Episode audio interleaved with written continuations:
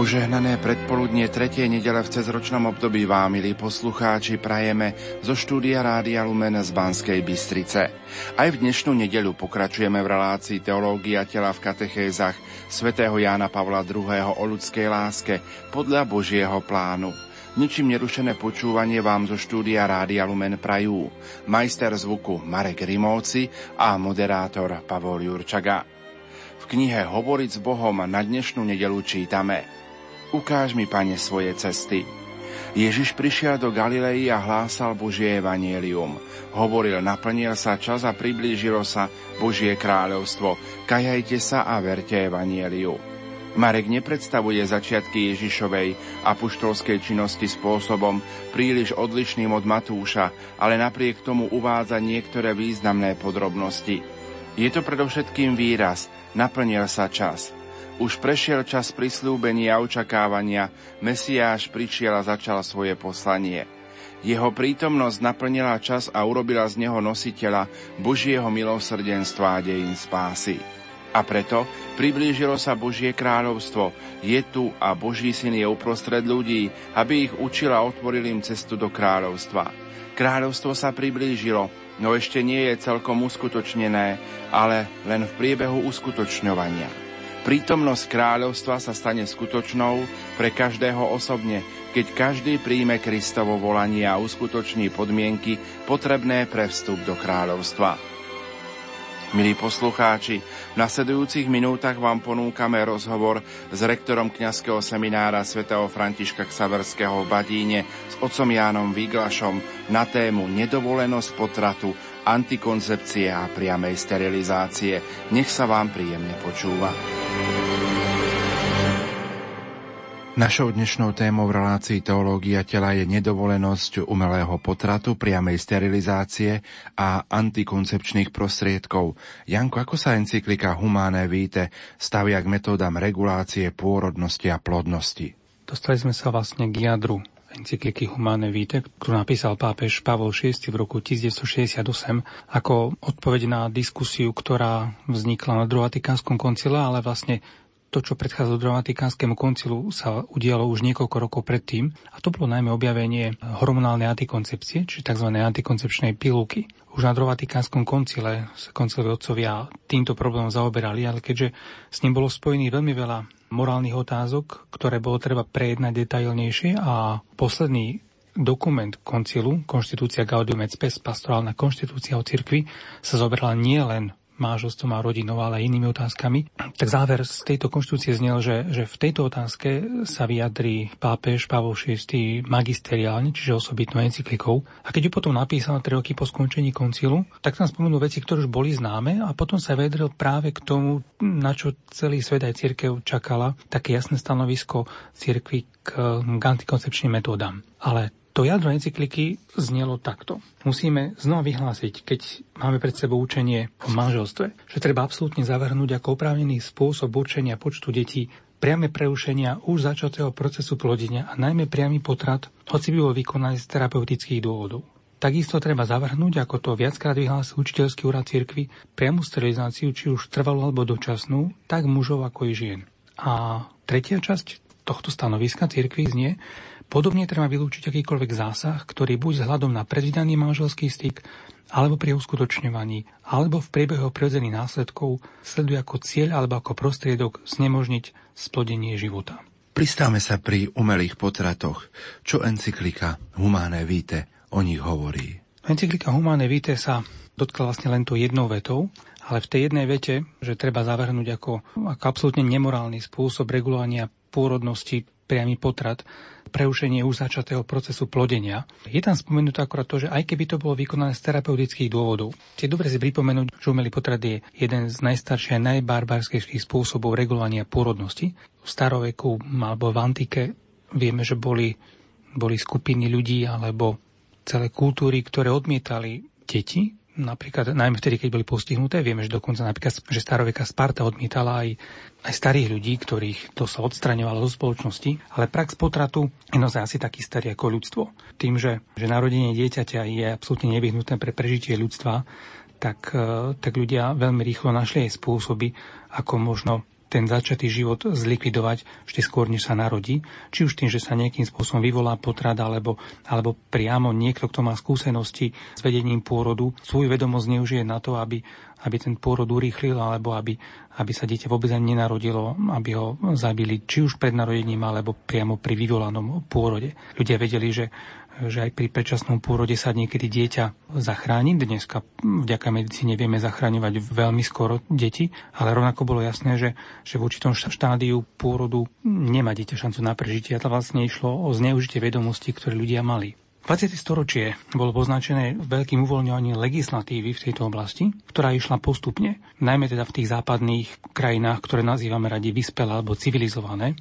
Prvá krajina totiž, ktorá umožnila potraty bez nejakého obmedzenia a bez udávania dôvodu, bol Sovietský zväz. Bolševická krajina krátko po komunistickej revolúcii, bolo to od roku 1920, ale v západných krajinách, ktoré stáli na kresťanských základoch, tak vôbec nebolo jednoduché takúto legislatívu uviesť. Prvá legislatíva sa vždy smerovala k tomu, čo malo aspoň nejaký racionálny základ, alebo to znelo predsa ospravedlňujúco a to bolo, povedzme, vážne postihnutie dieťaťa alebo tehotenstvo, ktoré hrozuje život matky. Potom sa k tomu pridali tzv. kriminologické dôvody, čiže znásilnenie a incest, pohľavný styk medzi blízkymi príbuznými. Už tedy bolo jasné, že ide o zabitie dieťaťa, ale predsa len tam bolo niečo, čo malo nejaké to racionálne opodstatnenie. A tento trend sa začínal stále viacej posúvať, až to došlo k tomu, zvlášť keď sa podarilo znížiť detskú aj materskú umrtnosť a už nebolo potrebné mať toľko detí na prežitie, ako bolo, ako bolo kedysi, tak človek ako si chcel výsť v ústretí aj svojmu, svojmu sebectvu, svojmu pohodliu,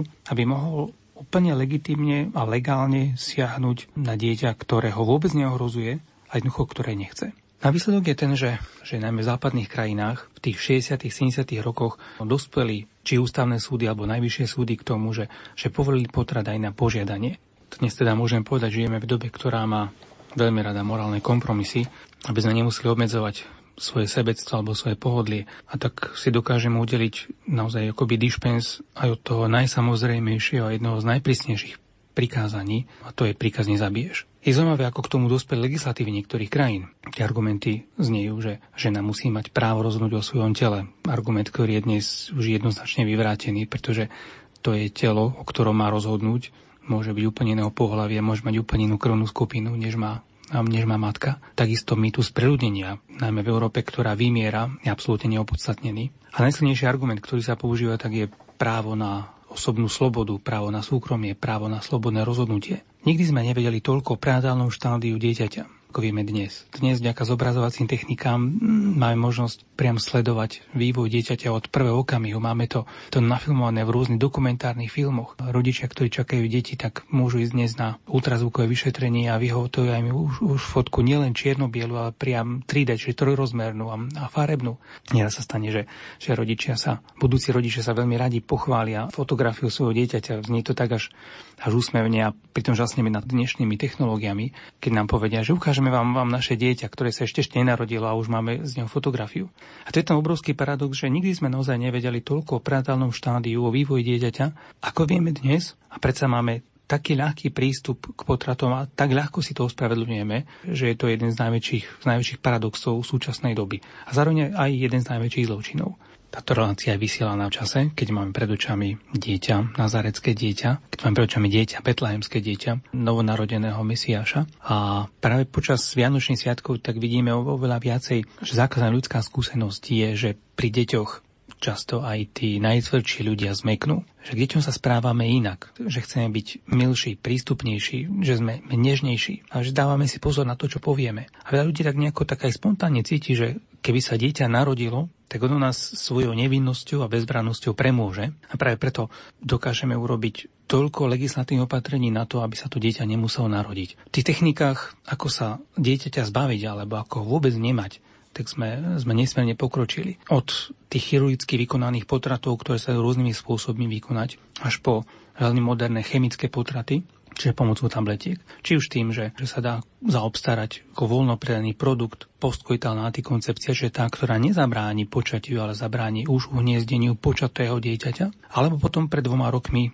aj u nás, podobne ako v Českej republike, bola zaregistrovaná tzv. potratová tabletka. Našťastie sa nedostala priamo do predaja, ale oficiálne je už zaregistrovaná, ktorá vlastne umožní chirurgický potrat. Je to vtedy, keď je tehotenstvo už potvrdené a žena si vezme tabletku, ktorá zamedzí výživu uniezdeného dieťaťa a on vlastne do niekoľkých hodín, do maximálne do niekoľkých dní vlastne to dieťa odomrie, pretože nedostane výživu a potom sa vezme prípadne ďalšia tabletka, ktorá vyvolá kontrakcie, tým pádom predčasný pôrod často už mŕtvého dieťaťa, ale neraz sa stane, že, že ešte stále dieťaťa živého. To len na, na ukážku toho, ako, ako vieme zneužiť svoje, svoje vedomosti na to, aby sme sa veľmi efektívne povieme to je dokonca čo najšetrnejšie zbavili toho, čo považujeme za najvzácnejší dar a to je dieťa, to je nový ľudský život. Takže je len prirodzené, že encyklika Humane Vitae samozrejme toto musela odmietnúť, podobne ako to odmietol znova opakovanie už druhý Vatikánsky koncil. Potom neskôr to ešte urobil svätý pápež Jan Pavel II, o ktorej jeho katechézach rozprávame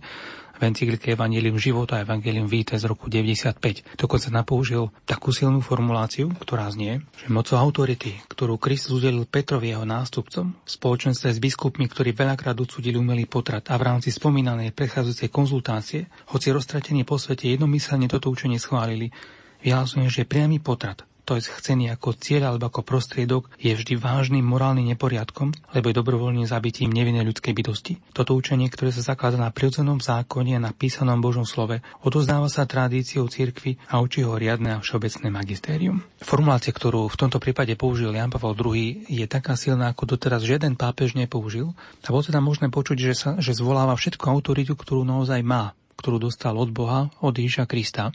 Použili ju preto, aby už dal konečne bodku za všetkými tými diskusiami o tom, či cirkev niekedy povolí umelý potrat alebo nie, alebo či ho povolí aspoň v niektorých prípadoch. Vlastne povedal, že nie je možné priamo a umyselne siahnuť na nevinnú ľudskú bytosť, v tomto prípade nenarodené dieťa, ani ako cieľ, ani ako prostriedok. Čiže treba, dá sa jednoducho povedať, že cirkev v tejto oblasti má jasné, konzistentné, stále učenie, ktoré naozaj nikdy, naozaj nikdy nezmení. Pozrime sa teraz bližšie v relácii teológia tela aj na sterilizáciu. Sterilizácia je prostriedok, o ktorom sa dnes až tak často nehovorí. Nie, že by sa úplne nehovorilo, ale, ale sa veľa častejšie hovorí buď o potratoch alebo antikoncepcii. So sterilizáciou sa stretnú najmä tie ženy, ktoré majú predpoklad, že by mohli rodiť cisárským rezom, že lekári ich vopred upozornia na to, že ich tehotenstvo indikuje potom pôrod cisárským rezom a veľmi často im ponúknú, najmä ak už majú dve alebo tri deti a ak aj tie predchádzajúce pôrody boli cisárským rezom, dať si urobiť sterilizáciu. Často im to zdramatizujú, že,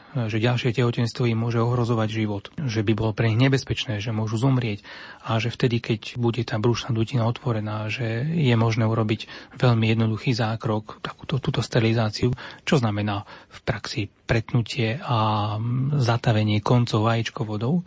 Neraz sa to nazýva podviazanie vajíčkovodov. A takým spôsobom sa vlastne preruší ten kanály, ktorý vedie od vaječníkov potom do maternice. A za to ponúkne ako veľmi jednoduché, efektívne riešenie, veľmi spolahlivé, trvalé, vďaka ktorému potom žena nebude musieť brať ani nejakú hormonálnu antikoncepciu, ani jednoducho môže z hlavy vypustiť celý problém regulovania pôrodnosti, pretože to bude mať e, veľmi jednoducho vyriešené a ešte zároveň s vedomím, že vlastne koná zodpovedne sadom na svoju rodinu, keďže ďalšie tehotenstvo by ju mohlo ohrozovať. Toto sú prípady, kde opäť sa, sa dá pochopiť, že, že veľmi veľa manželov sa, sa k tomuto uchýli. V dôvere k lekárom, ktorí ktorým tieto veci opíšu, ktorí majú skúsenosti, tak si myslia, že predsa lekár naozaj vie lepšie zhodnotiť, než ja, môj zdravotný stav, to, čo môže do budúcna nastať, tak vlastne tomu privolia. Priama sterilizácia znamená, že treba zmáženia, ktorí nemajú nejaké problémy, tak sa rozhodnú pre takýto chirurgický zákrok, či už u ženy už spomenuté pretnutie vajíčkovodou alebo u muža preťatie semenovodou, takzvaná vasektómia aby si vlastne, ako som povedal, raz a navždy vyriešili tento problém. No treba povedať to, že príroda je vlastne nastavená na život a veľmi často sa stalo, že aj po takomto chirurgickom zákroku viaceré ženy naozaj otehotneli znova. Tam dokonca potom hrozilo často mimo materinské tehotenstvo, pretože predsa len tam bol veľmi radikálny chirurgický zákrok a, a keď sa vody zrástli, tak, tak tam prirodzene boli nejaké zrasty, boli, boli tam jazvy. Ale nebudeme hovoriť o týchto medicínskych aspektoch. Tu skôr ide o to, že metóda sterilizácie je pomerne pomerne už dosť stará metóda, ktorá bola považovaná za pomerne účinnú a hlavne tým, že to bolo jednorazovo podstúpené a manželia mohli mať vyriešený tento problém na dlho, alebo aspoň na celé svoje plodné obdobie. Vďaka tomu, že narástol počet cizárskych rezov, tak ako som spomenul, mnohí lekári toto odporúčajú a veľmi veľa žien dostane túto možnosť sa o tom rozhodovať pod žitým tlakom z nedostatku informácií alebo niekedy dokonca až takých situáciách, keď sú už priamo pod určitými medikamentami, nemusí to byť hneď priamo anestézia, alebo vtedy, keď nemôžu sa úplne slobodne a zodpovedne o tomto rozhodnúť. Čiže často dochádza k takému zneužitiu medicíny na to, aby sa ponúklo ženám niečo, čo je veľmi radikálny zásah do organizmu. Treba povedať, že priama sterilizácia je je vlastne z medicínskeho pohľadu je zásah do fungujúceho organizmu, Čiže povedané veľmi jednoducho, ide o zmrzačenie niečoho, čo má svoju funkciu, čo normálne funguje čo zrazu ukončíme. Ako som spomenul, je to situácia, o ktorej sa možno až tak veľmi veľa nehovorí, ale a popri tom je stále je dosť žien, ktoré toto podstúpili. A stáva tu potom možno aj taká tá morálna otázka, čo s tým ďalej. Mne sa totiž stalo, že ženy, ktoré po dvoch deťoch si dali urobiť sterilizáciu, tak neskôr sa im ich vzťah rozpadol, manželstvo skrachovalo a treba vstúpiť do ďalšieho vzťahu. A hoci si mysleli, že už viacej detí ako dve nebudú chcieť mať, tak potom v tom novom vzťahu napríklad chceli mať predsa tretie dieťa, chceli akoby spečatiť svoju lásku s novým partnerom, ďalším dieťaťom. A preto, preto aj mnohí lekári to nechceli probívať skôr, ako, ako žena mala 35 rokov, práve preto, lebo nie preto, že by mali s tým nejaký morálny problém, ale práve preto, aby nemuseli potom robiť reoperáciu, čiže reverzibilný zásah, ktorým sa znova snažia vrátiť naspäť plodnosť ženy tak, ako to bolo pred samotnou sterilizáciou. Dneska vďaka medicíne, ktorá nesmierne pokročila, ktorá stále ide dopredu, sa dajú robiť naozaj aj takéto operácie, ale treba povedať, že sú určite sú veľa náročnejšie, než, než je samotný sterilizačný zákrok. Ale vidíme, že práve manželia, ktorí nemôžu mať deti, ktorí sú schopní a ochotní podstúpiť často mnohé bolestivé zákroky, tak aj manželia, ktorí po sterilizácii sa rozhodli mať ďalšie deti, tak sú niekedy schopní takéto zákroky podstúpiť. Je to možno o to, o to dramatickejšie v tých krajinách, ktoré majú naozaj vysokú populáciu, ako napríklad India a Čína, kde dochádza často k násilným sterilizáciám a a znova treba pripomenúť, že ide vlastne o zmrzačenie ženského tela, najčastejšie ženského tela, aj keď môže ísť aj u mužov, čím sa vlastne chce zamedziť ďalšej pôrodnosti. Ale je to často vykonané bez ich súhlasu, bez ich vedomia alebo z nedostatku informácií. Už nevrať o tom, že morálny aspekt sa neraz vôbec, vôbec nespomína. Čiže skrátke povedané, ide o veľmi radikálny, invazívny zásah, ktorý však má ako úmysel, ktorý ako úmysel sleduje zamedzenie ďalšej plodnosti, čiže vylúčenie ďalšieho otehotnenia, tým pádom aj vylúčenie plodnosti do svojho života. Je známe, že encyklika Humane Vitae zbudila veľký ohlas práve preto, že sa negatívne postavila k antikoncepcii. Vieme povedať e, stručne, jednoducho, v čom spočíval hlavný argument tejto encykliky? Ten hlavný argument spočíva vo vete, ktorá sa nachádza v čísle 12 tejto encykliky, že učenie, ktoré predkladá učiteľský úrad cirkvi, sa zaklada na nezlučnom spojení dvojakého významu manželského aktu, ktorý Boh určil a ktorý človek z vlastného podnetu nemôže rozbiť. Je to význam spojivý a plodivý, alebo možno presnejšie plodiaci. Čiže význam zjednocujúci a ten význam prokreatívny. Nechcem povedať len reproduktívny. To vlastne o čo ide, je to, že u človeka pohľavný život je viacej než len e, reprodukcia. Je to samozrejme ten význam, ktorý je nám, nám zrejme ako prvý, podobne ako to vidíme u zvierat, ale ako som povedal, že človek je naozaj viacej človek je duša a telo v absolútnej jednote a preto to, čo je zjavné z tej podej stránky, je, že pohľadný život človeka tiež smeruje k rozmnožovaniu. To by sme povedali, že to je ten reproduktívny význam.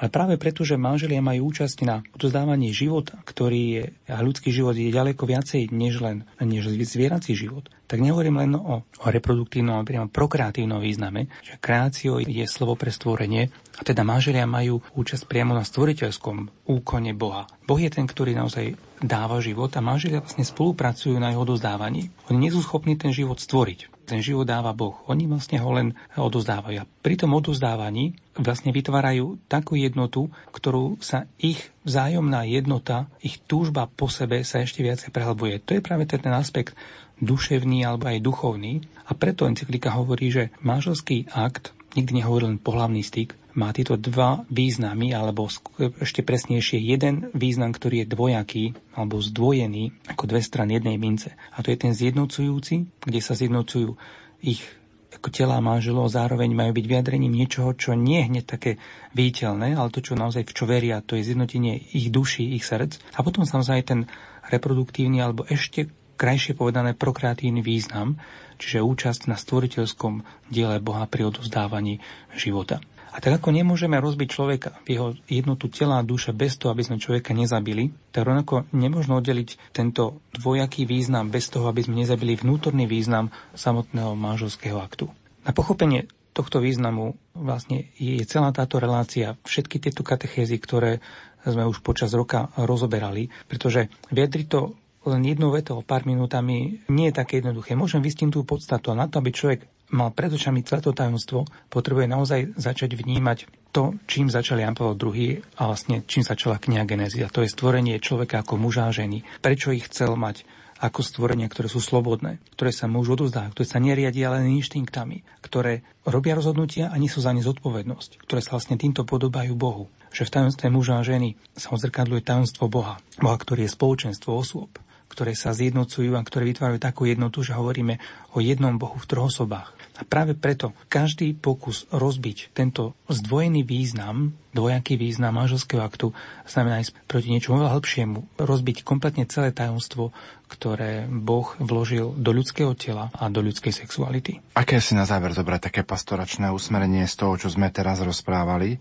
Veľa poslucháčov sa ocitá v situácii, keď napríklad majú manželstvo v ťažkostiach, alebo jeden chce toto praktizovať, druhý s manželom nie, tak aké pastoračné usmernenie ponúknuť takýmto manželom? prvom manželia musia pocítiť, že cirkev sa o nich zaujíma, že nestrihne naozaj na to, kde urobia chybu alebo kde sa nejakým spôsobom morálne previnia, ale že cirkev rozumie tým ťažkostiam, v ktorých sa nieraz manželia ocitajú. Mnohí si môžu povedať, že toto je krásny ideál, podľa ktorého môžu žiť možno len niektorí, len malé percento veriacich. Nie je to celkom tak. Ja som si napríklad spomínam na môjho učiteľa biológie z gymnaziálnych štúdií, ktorý nebol veriaci, ale keď sme prišli k téme rozmnožovania a potom aj potratu antikoncepcie, tak to vedel veľmi jednoducho, že tieto veci z môjho pohľadu ako biológa sú obrovská hlúposť, pretože je to veľmi radikálny zásah proti prírode a príroda nám každý zásah proti nej nejakým spôsobom raz vráti.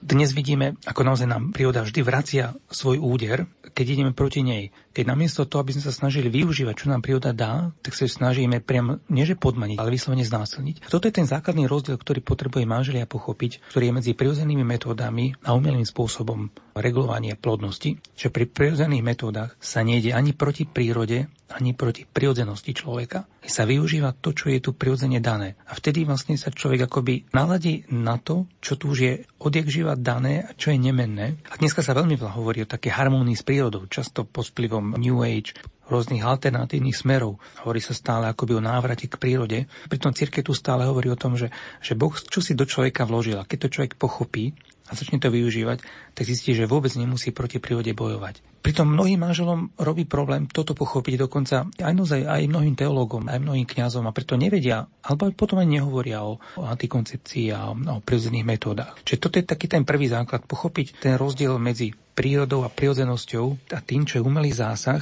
do niečoho, čo je tu vložené ako dar a čo prirodzene funguje. A ďalšia vec je potom veľmi veľa sa zameriavať na teológiu manželstva, na prípravu manželov, aby si boli vedomí naozaj toho, do čoho idú. Že im je zverené niečo veľmi vzácne a niečo priam posvetné. To je spolupráca na, na odozdávaní nového života. Že ono bez jednoty manželov, že bez pochopenia tohto tajomstva často končíme len vo, svojej, vo svojom egoizme a v pohodli.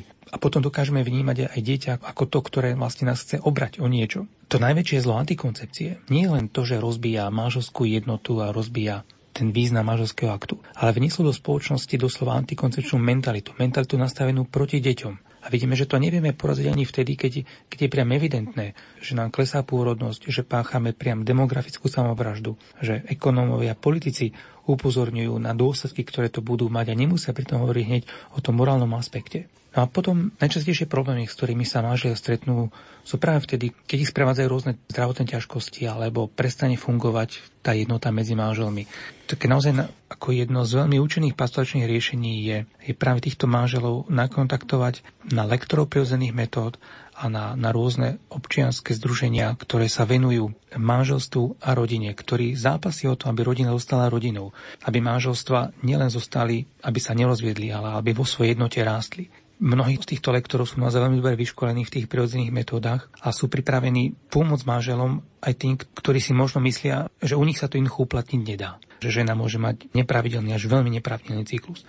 Že ďalšie tehotenstvo by bolo veľmi problematické. Že jeden z manželov chce, druhý toto nechce, alebo tomu vôbec nerozumie. Pokiaľ sa obratia na manželov, ktorí už podobnými problémami prešli alebo už mnohým manželom radili, tak im vedia dať veľmi často dobré rady, ktorým v tomto môžu pomôcť. Dôležité je to, aby tí ľudia stále mali ochotu niečo robiť, aby nepodceňovali to, že vždycky sa dá niečo robiť. Kristus prišiel do sveta, ktorý nielenže nie je dokonalý, ktorý je často zlý, krutý, ktorý často ponúka riešenia, ktorý sa nás snaží nahovoriť, že niektoré riešenia jednoducho sú nemožné. A preto vidíme, že ľudia sú schopní hrdinstva, obetovania sa.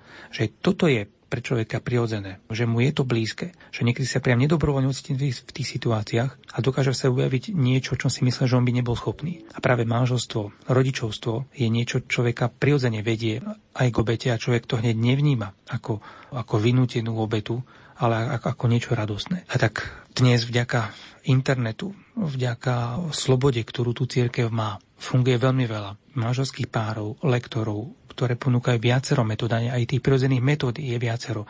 Je môže sa na nich obrátiť, treba skontaktovať Centra pre rodinu, pozrieť, čo má, aké programy má církev, prípadne ak nemá, tak stále sa dožadovať toho, aby tých programov bolo viacej, pretože na ničom cirkvi tak veľmi nezáleží, ako je manželstvo, rodičovstvo a rodina.